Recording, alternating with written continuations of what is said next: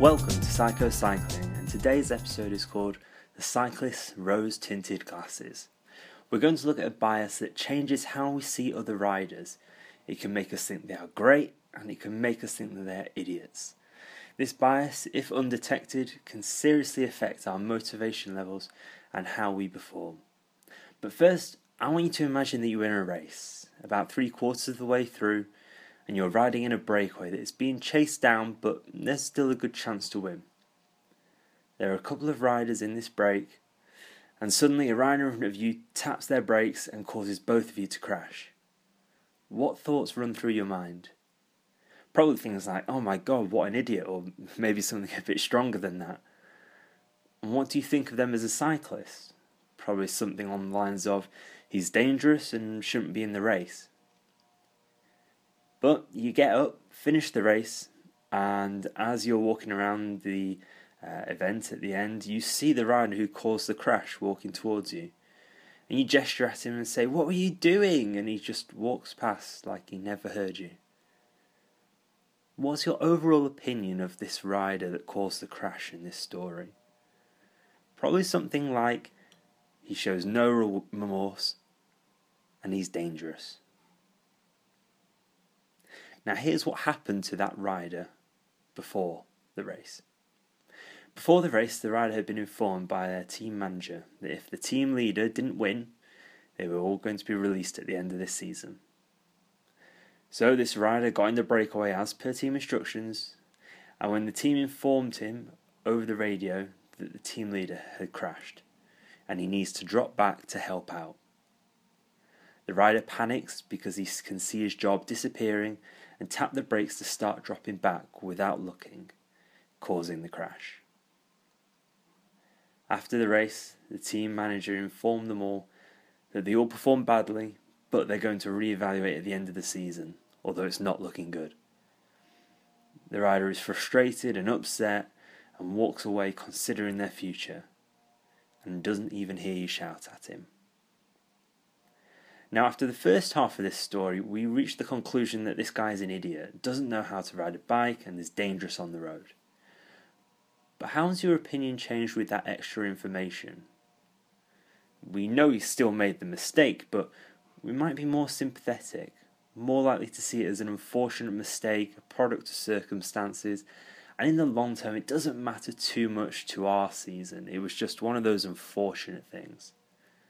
He did still make the mistake, and that is still frustrating, but we're not as harsh on him. So, why do we reach such a different negative conclusion after the first part of the story, but hold a less intense opinion once we know more information? This is an example of emotional reasoning, and this is the bias we're looking at today. And emotional reasoning is where we make decisions based on the intense emotion we feel rather than logic. So, in the first half of the story, we've crashed, we feel angry, victimized, and decide they are reckless. We are feeling intense negative emotion and reach a negative conclusion rather than looking for other explanations. And this is something that we all do. But in after the second half, when we now do not feel as angry, slightly more understanding, still frustrated, but not as intensely angry. So our opinion of them reduces in intensity as well. Now, making decisions based on the emotion we feel might not seem like a big deal at first, but let's unpack it a little bit. One incident is no big deal, but if we begin to make a habit of basing our opinions on emotion, then we can easily become preoccupied with what other riders are doing. For example, let's imagine you line up on the start line and you think, oh, not him.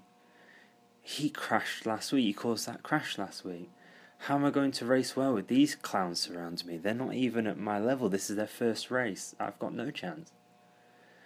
And these sorts of thoughts lead to high levels of frustration, which research shows reduces our performance.